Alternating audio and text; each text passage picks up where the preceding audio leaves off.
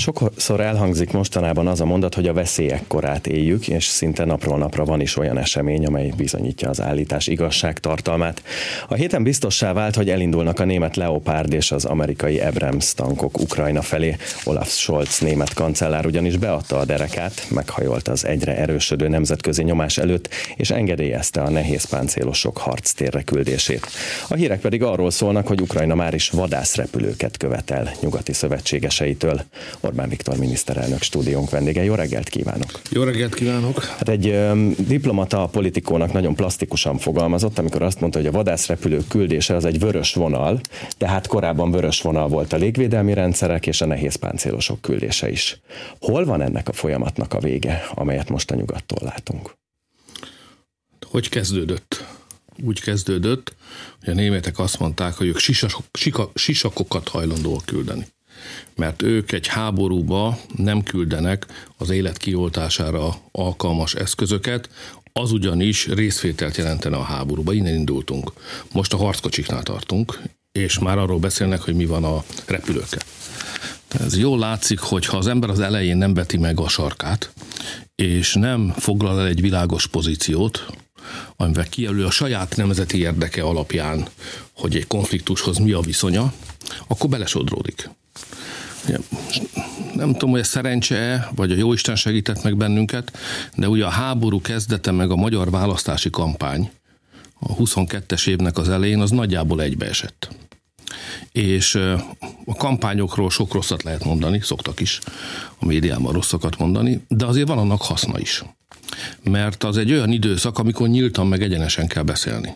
És ezért Magyarország rá volt kényszerítve mi, magyar vezetők rá voltunk kényszerítve, hogy nagyon világosan és egyenesen fogalmazzuk meg minden magyar ember számára érthető módon, hogy mit akarunk. A baloldal meg is mondta, hogy azt fogja tenni, amit a nemzetközi közösség mond. Tehát ha baloldal lenne a kormányon, akkor mi is úgy mondjuk nyakig állnánk a háborúba, mint a németek. Már mi is elküldtük volna a tankjainkat, a nem használaton kívül lévő egykori orosz fegyvereinket, és mi is benne lennénk a háborúba, mint fegyverszállító felek. A baloldal megmondta, hogy ha ő mandátumot kap, akkor ő együtt úszik, együtt utazik a nemzetközi közösséggel. Azt fogja tenni, amit a többiek durvábban fogalmazza, azt fogja tenni, amit mondanak nekik. Mi pedig azt mondtuk, hogy van magyar nemzeti érdek, lásul egy nagyon éles nemzeti érdekünk van, mert van az országnak egy érdeke, meg a Kárpátalján élő magyaroknak is van egy érdeke, és ez a nemzeti érdek azt adja ki, hogy Magyarország kimaradjon ebből a háborúból és így a magyar választáson az emberek valójában választottak háború és béke között is, és a békét választották. És ezért a magyar kormány meg tudta vetni a sarkát. Az elején kimondtuk, hogy ez nem a mi háborunk, nem akarunk beszorulni az oroszok meg az ukránok közé. Ez, ez egy olyan háború, egy olyan konfliktus, amit lokalizálni kellene, nem pedig nemzetköziesíteni, és Magyarország mindent meg fog tenni a béke érdekében. Ezzel leütöttük azokat a cölöpöket, amihez oda kötöttük utána a lovunkat. Ezért Magyarország nem sodródik bele a háborúba.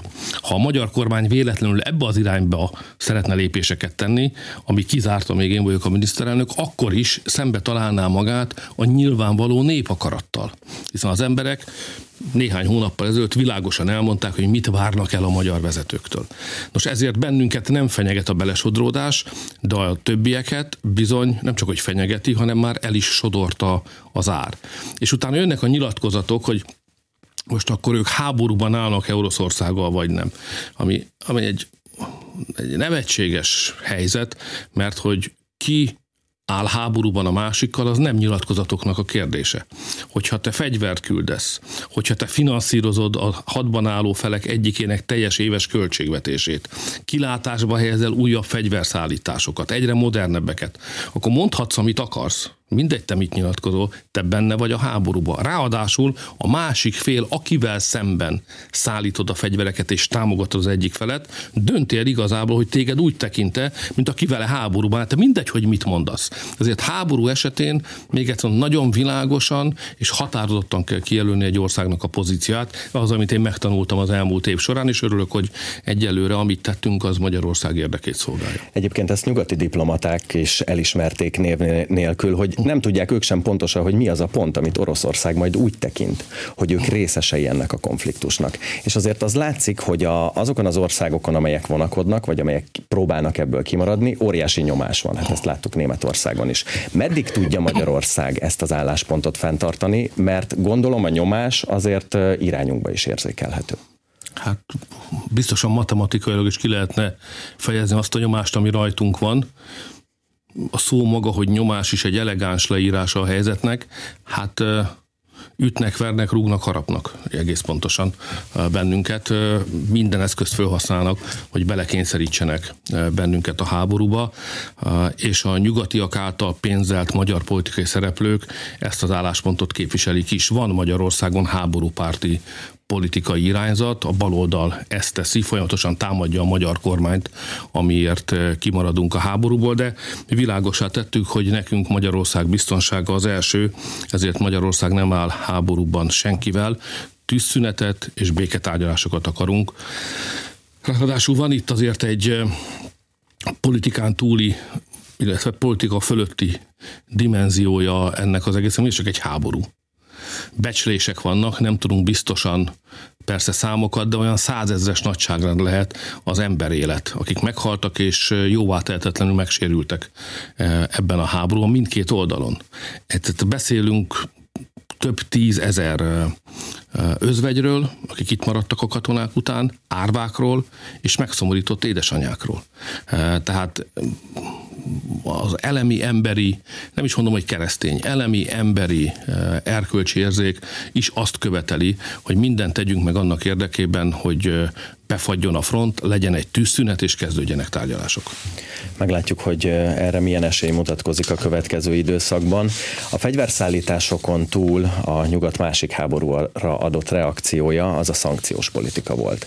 Magyarországon volt erről egy nemzeti konzultáció, amelynek az eredményeit most már tudjuk. Ugye 97% elutasította ezeket a szankciókat. Mire ad ez felhatalmazást önnek vagy a kormánynak, mondjuk egy következő uniós csúcson, ahol ahol esetleg újabb szankciók kerülnek ha, ha megengedi, elmondanám azt, hogy hogy maga ez az egész nemzeti konzultáció, mint, mint módszer, mint a politikai részvétel egy fajtája, ez hungarikum. Tehát nem, nem csinálják máshol. Tehát az az általános, mondjuk úgy, hogy demokratikus reflex a nyugati világban, hogy megvoltak a választások.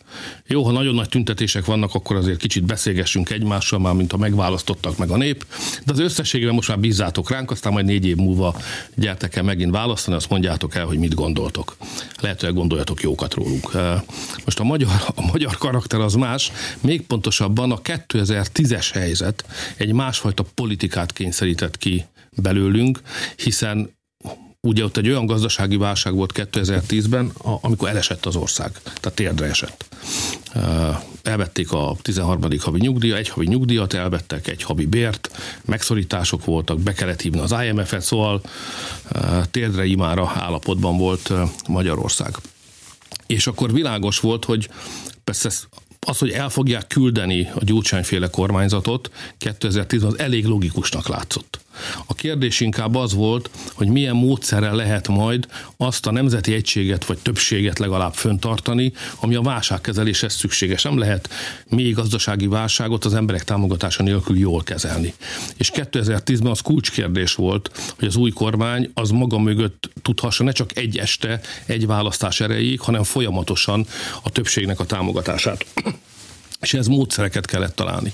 Ráadásul még jött az alkotmánymódosítás is, mert ugye volt egy nagy adóssága Magyarországnak, mert 1990 után Magyarország maradt az egyetlen olyan ország, amely nem volt képes arra, hogy a régi kommunista alkotmányát egy teljesen új alkotmányjal leváltsa, csak toldoztuk, foldoztuk. Minden más ország ezt, ezt a munkát elvégezte 1990 és 94 között. Tehát még a válságkezés mellett még egy történelmi hiányosságot is pótolnunk kellett. És akkor gondoltuk ki a nemzeti konzultációt. Találjunk ki egy formát, ez legyen komoly. Ezért írásban van. Tehát nem arról van szó, hogy nyom meg egy gombot, hanem arról van szó, hogy kapsz egy levelet, abban kérdések vannak, ülj le a konyhaasztalhoz, vagy ahogy szoktál, légy vagy kedves, olvasd el, mondd, hogy mit gondolsz, ha még van véleményed, még azt is írd rá, és küld vissza. És az, hogy rendszeresen a konzultációk, ami egyébként a nyugdíjrendszerről, a gazdasági válságkezelésről, alkotmányról, migrációról, tehát a legfontosabb genderről, legfontosabb kérdésekről szóltak, az, hogy millió fölött voltak emberek hajlandóak arra, hogy részt vegyenek ebben a párbeszédben, és hallassák a hangjukat, az egy nagyon komoly demokratikus teljesítmény szerintem Magyarország részéről, egyedülálló dolog, nyugodtan lehetünk rá büszkék, ez a demokráciának a választások utáni élő formáját testesíti meg. Most mire jó ez? Hát először is ugye egy ország életében ha nehéz kérdésekkel szembesül, fontos, hogy legyenek egyetértési pontok. Tehát, hogy tudjuk, hogy miben értünk egyet és miben nem. És persze kérdés, úgy látom baloldalról vitatják is, hogy mondjuk van 8 millió választópolgár Magyarországon, 1 millió 400 ezer visszaküldi ezt a, a konzultációs kérdőívet, amit ezúton is szeretnék egyébként mindenkinek megköszönni, hogy ez sok vagy kevés. Erről szerintem úgy érdemes gondolkodni, hogy akinek fontos volt, az elmondhatta a véleményét. Mert az a lényeg, hogy mindenki kapjon egy esélyt, hogy hallathassa a hangját, hogy neki is legyen hangja, és az ő hangja is számítson. És ha megkapta az esélyt, és élt vele, az jó, ha nem élt vele, az azt jelenti, hogy rábízta a dolgot a többiekre. E, tehát pontosan elegendő az 1,4 millió ember ahhoz, hogy értsük, hogy mit akarnak a magyarok. És ebből a konzultációból világos, a magyarok azt gondolják, hogy a szankciók az ukránoknak nem segítenek az oroszokat nem kényszerítik térdre, viszont iszonyatos károkat okoznak nekünk magunknak, Európának, az európai gazdaságnak benne, Magyarországnak is. A németek készítettek egy számítást, valahol föl is írtam ide magamnak, arról, hogy ez az év, a 23-as év, az a 23-as évben a háború és a szankció mekkora veszteséget fog okozni Németországnak érdekes módszertani megoldásokat választottak, de arra jutottak a végén, hogy 23-ban a német gazdaság 175 milliárd eurónyi veszteséget fog elszenvedni. Most a magyar nemzeti össztermék az valamivel e fölött van. Tehát Németország elveszít egy teljes magyarországi gazdasági teljesítményt a szankciók miatt. Én megkértem a mieinket, hogy egy hasonló módszertannal számolják ki, hogy mit jelent ez Magyarországnak, és arra jutottunk, hogy ebben az évben Magyarország el fog veszíteni elveszíteni 3764 milliárd forintot. A, ez az elmaradt növekedés, ez a magyar nemzeti össztermék 4,8%-a. Tehát most már számszerűen is azt tudjuk mondani, hogy a szankciók majdnem akkora veszteséget okoznak a magyar gazdaságnak, mint az összes magyar ember által fizetett személyi jövedelemadó. Néhány százmilliárd eltérés van, de egy sávban van ez a két szám. Tehát jól látható, hogy ez súlyos károkat okoz. Az emberek ezt tudják, értik, és elutasítják a szankciókat. Ráadásul vannak a szankcióknak olyan pontjai, amelyek komoly veszteséget okoznak Magyarországnak, és vannak amelyek kisebbeket. Ugye azt nem lehet csinálni, hogy az ember megbénítja az Európai Unió teljes működését, és a kicsi ügyekre, meg a nagy ügyekre is állandóan nemet mond és vétózik. Mi ugyan a szankciókat egyáltalán nem támogatjuk, nem is szavazzuk meg, de ott, ahol nem érint ideget, vagy nem, érinti, nem érint húsba vágó magyar érdekeket, ott, ott megengedjük, hogy létrejöjjenek. Tehát nem akadályozzuk meg, nem támogatjuk, nem akadályozzuk meg. És vannak olyan pontok, amelyek nyilvánvalóan sértik Magyarország elemi érdekeit, ott pedig vétóznunk kell.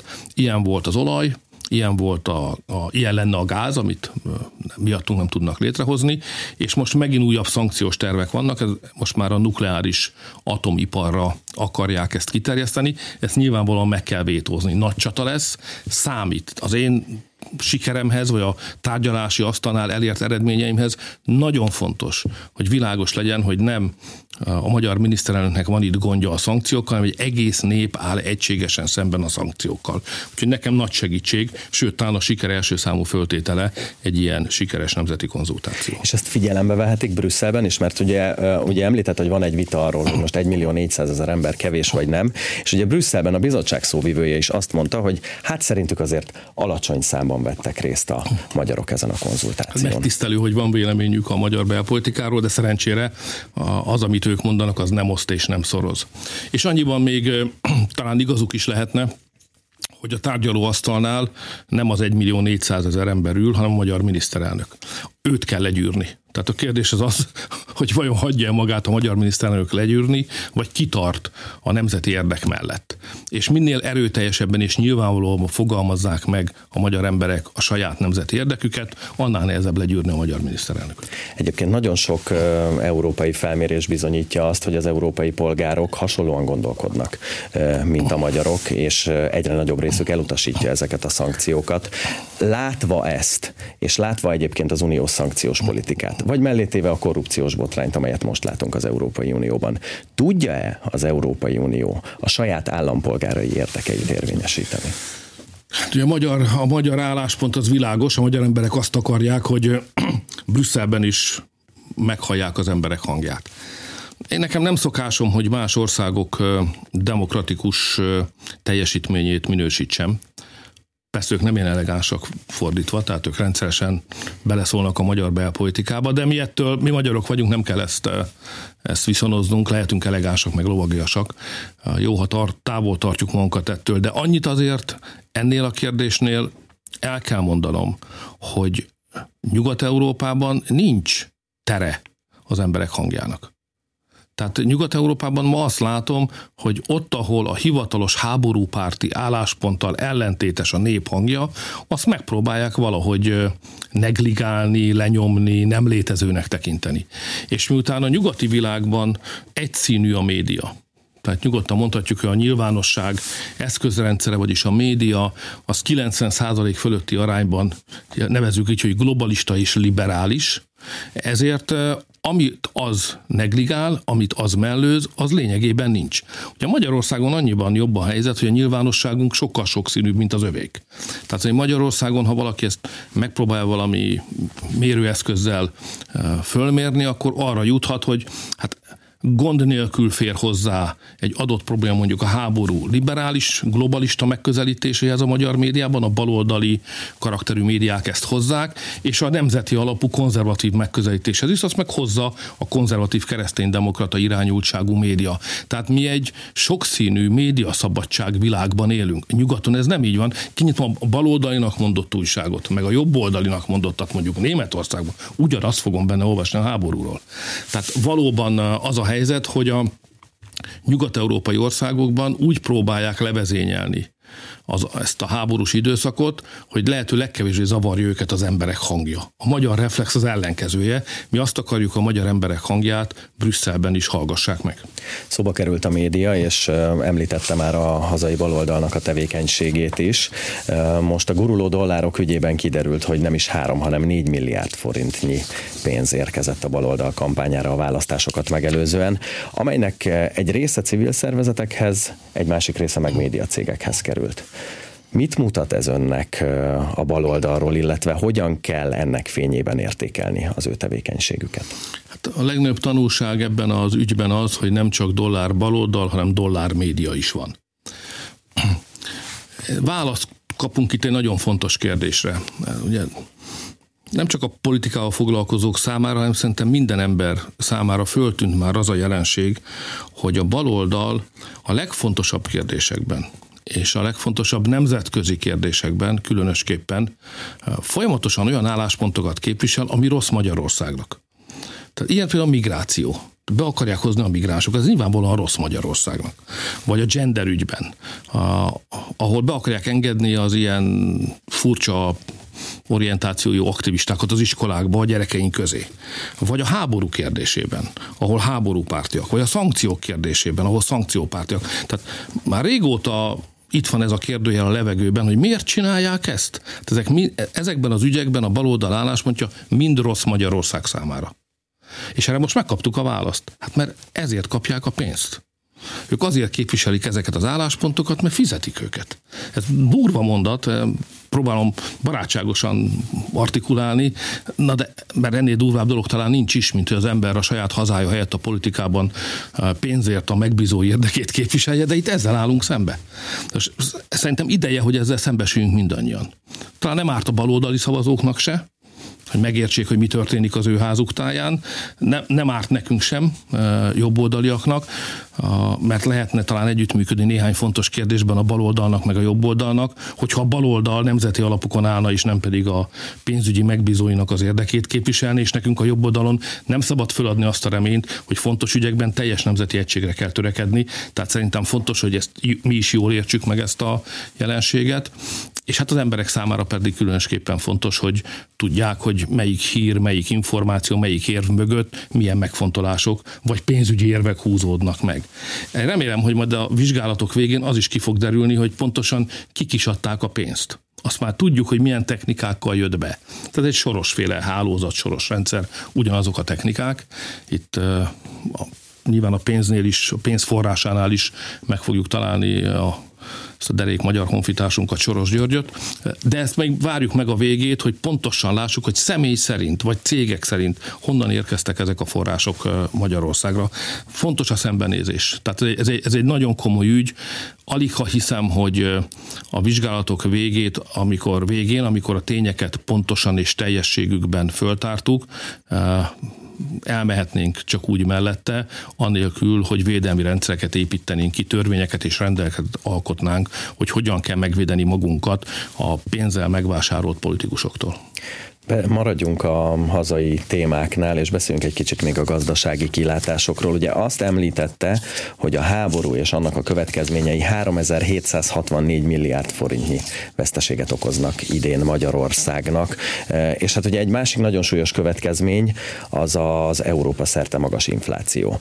Ugye e, tavaly a számok alapján legalábbis úgy tűnik, hogy a nyugdíjasok és a, és a dolgozóknak a bérének az értékét azt sikerült megvédeni. Ilyen körülmények között, ekkora veszteségekkel számolva, amelyeket a gazdaságnak el kell szenvednie. Van-e erre esély idén is? Hát nézd, kétségkívül tavalyi évben jelentősen emeltük a minimálbért, visszaadtuk a 13. havi nyugdíjat, a családosoknak visszaadtunk egy évnyi befizetett adót, de az emberek számára ezek ugye jó hírek, biztosan örülnek is ezeknek, de a napi realitás, a napi gyakoriság nem ez a napi gyakoriság a bolt valósága, a polcokon lévő áru ára. Tehát ma a gondolkodásunkat, az, az érzésvilágunkat mégiscsak a áremelkedések és az infláció uralja. És ugyan a baloldali közgazdászok folyamatosan azt mondják, hogy nem szabadott volna az embereknek ennyi pénzt adni a 22-es évben. Tehát ha nem adtunk volna ennyi pénzt az embereknek, akkor hogy bírták volna túlélni ezt a, hogy tudták volna túlélni ezt a magas inflációt. Tehát szerintem az helyes volt. És az idejében is helyes, hogy segítséget nyújtunk, de a segítség nem fogja megváltoztatni az embereknek sem, az, sem a valós, sem az érzésvilágát, az érzékelését, sem pedig a valóságot. Mert a valóság mégiscsak a magas ár. Úgyhogy egyetlen feladatot tűzhet itt ki maga elé a kormány, le kell törni az inflációt. Tehát ezt nem nézegetni kell, meg magyarázni, meg méricské, nem le kell törni. Az infláció egy közellenség.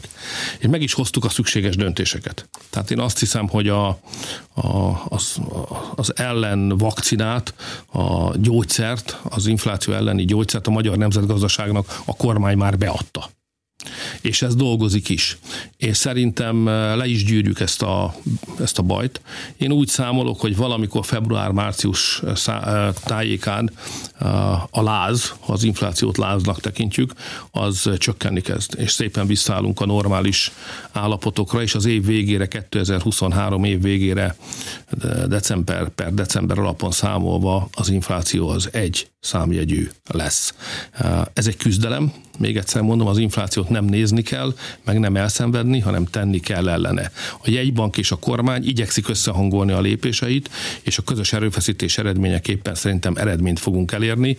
Még egy kicsit kérem az embereket, hogy tartsanak ki, szerintem február végén, márciusban látni fogják, hogy azok a, az inekciók, azok a vakcinák, amiket a, kormánya beadott a magyar nemzetgazdaságnak, azok biztató eredményeket produkálnak majd. Annak ellenére is, hogyha mondjuk újabb szankciók érkeznek Brüsszelből? Hát olyan szankciókat nem fogunk átengedni, amely tovább növelni a magyar inflációt. Itt a legfontosabb az energiaár, ezért nem fogjuk megengedni azt, hogy a azt a tervet, nem, nem fogjuk engedni, hogy megvalósuljon az a terv, hogy a nukleáris energiára is kiterjesszék a szankciókat. Február 5-e például egy érdekes nap lesz, mert a korábban az Unió által elfogadott szankciók egy része az olajra vonatkozóan akkor lép hatályba. Orosz olajból származó termékeket, például dízelt nem lehet behozni az európai piacra kivéve azok országokat, akik megharcolták a maguk csatáját, és elérték, hogy rájuk ez ne vonatkozzon. Ilyen ország Magyarország.